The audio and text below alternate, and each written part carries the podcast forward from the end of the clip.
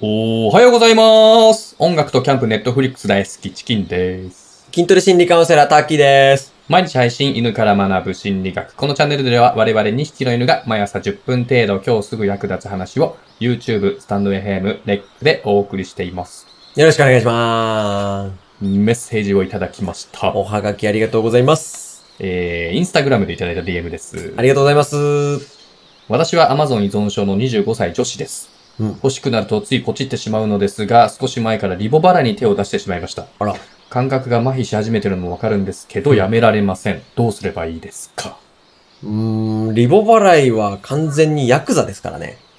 え、ど、どういうことですかあのはいー、ちょっと話がか、それますけども、僕とチキンさんが育った町って、うん。街中にうん。ヤクザがゴロゴロいたんですよね。昔ね はいいましたね。はい。で、チキンさんと僕が住んでた頃、ところで、うんまあ、隣の駅なので、うん。少しテイストは違うんですけど、はい。僕の住んでた町が、うん。あのー下町の、うん。片目が潰れてるようなコテコテの昭和気質のヤクザが、あはいはうじゃうじゃいて、いはい。はいはいはい。で、チキンさんがいたとこが、 うちは多国籍役そうだよね、多国籍ヤクザね。え僕ら東京都北区っていうところに住んでた時期があって、え隣のそうマフィアのねマフィアですね。隣の駅なんで、うんめちゃくちゃその辺の地域に詳しい人は、うん。これ聞いて、あの駅とあの駅だなってわかる人もいるかもしれないんですけど、はいはいはい。まあ今より非常に治安が悪くて、うん。でも昔の方が良かった点は、うん。昔は、パッと見でうん、わかりやすくヤクザなんですよ。ああ、わかりやすかったですね。はそういはい。あのー、つるっぱげとか、うん。パンチパーマーとか。うんうん。そう、でもね、今は、うん見た目全然わからないんですよ。うんうんうんうん。ヤクザが。はいはいはい。むしろビジュアル可愛いヤクザだったりするんですよ。なるほど。うんほうほうほで、リボ払いも、う。はい。その、まあ、アマゾンとか楽天とかで買い物するときにカード払いでもボタン一つでできちゃうし、はい。例えばさっき言ったような僕らが育ってきた環境で、うん。あの、危ない街でさ、はい。一人っ子の娘さんがう、ん。まあ、ああいう人とは絡んじゃダメってうん。教えられてきたような娘さんでも、うん。そのビジュアル可愛いヤクザとは、うん。もうワンクリックで全然付き合えちゃう社会になってるんですよ、現代では。はいはいはい。まあ、うんつまりあの、大樹さんが言うには、うんリボ払いはヤクザだと。もうほんと、リボ払いは完全にヤク ザです。うん。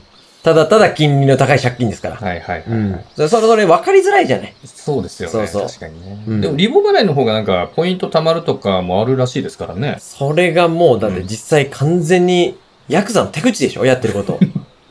昔はね、本当にあの、自転車乗ってて、うんあの、チリンチリンのベルあるじゃないですか。うんあれがはい段差のね、衝撃で鳴ったガタンだっけてで、ね。ええうん。近くに行ったおっさんがビニール傘で自転車を思いっきり叩いてきますからね ありましたね。ええありましたよね。僕らがまだ12、3歳の時ね。うんあれは本当恐怖だったね。だかああ、怖い。ら僕もあの中学の時うんに夜や歩いてて、うん。 19歳くらいの人に絡まれて、うん。助けもた求めたのがう、ん。 ピンサロの客引きですから。カオスです、カオスですよね、ええ僕らの街ね。うすごいな。ん。僕ら、本当に治安悪かったじゃない。うん。で、それこそチキさん言ったように、うんリボ払いのがポイント貯まるとか、うんあとは、キャラクターもゆるキャラみたいのつけてみたりとか、うん。もうそもそも、だってリボ払いっていう響きがちょっとマイルドに、あーマイルドですね。包まれてるじゃないですか。はいはい。はい。ちなみにあの、リボ払いの金利って、うんまあ、15から20%ぐらいおーだそうですそれ相当高いですよね。高い。消費者金融より高いですよね。アコムとかあーアイフルとか。そんないかないでしょ。れでもそうですね、うんうんもう少し低いと思いますね。うんクリック一つでね。そう。これシミュレーションとしては、うんまあ、例えば50万円の買い物したとすると、はい。えっ、と、毎月1万円ずつ払っていくと。 50万円の買い物をして、うん。毎月毎月1万円ずつ返済していくと。はいうんで、まあ、えー約6年半かけてうん。払うんですけど、うん総額79万円支払うことになります。あ。そんなに。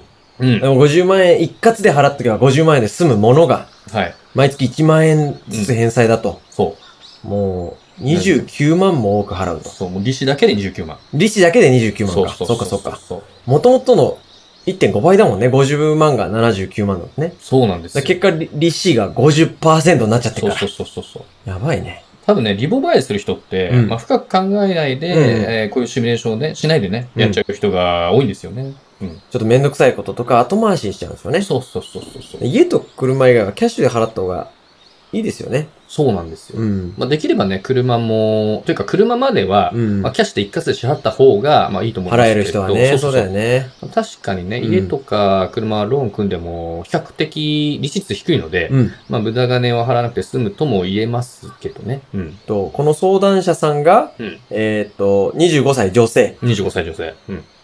まあ、とりあえずパッと返しちゃった方がいいけどね。うーん。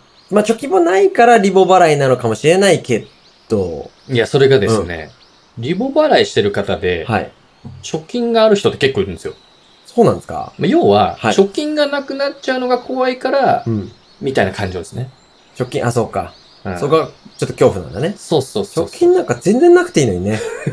大輝さんあれですもんね、貯金ないですもん。ないです、ないです。貯金全然ないですよ、僕。うんこの女性勘違いしてるかもしれないですけど、うんお金はね、借りるもんじゃなくて、うん。もらうもんですから。もらうもの。そう。おお金ない時に、うんお金ないからちょっとちょうだいとか、お腹空い たからちょっとなんか食べさせてとか、う今ん。日寝るとこないから泊まらせてって言えば、はいはい。結構、助けてくれる人っているんですよ。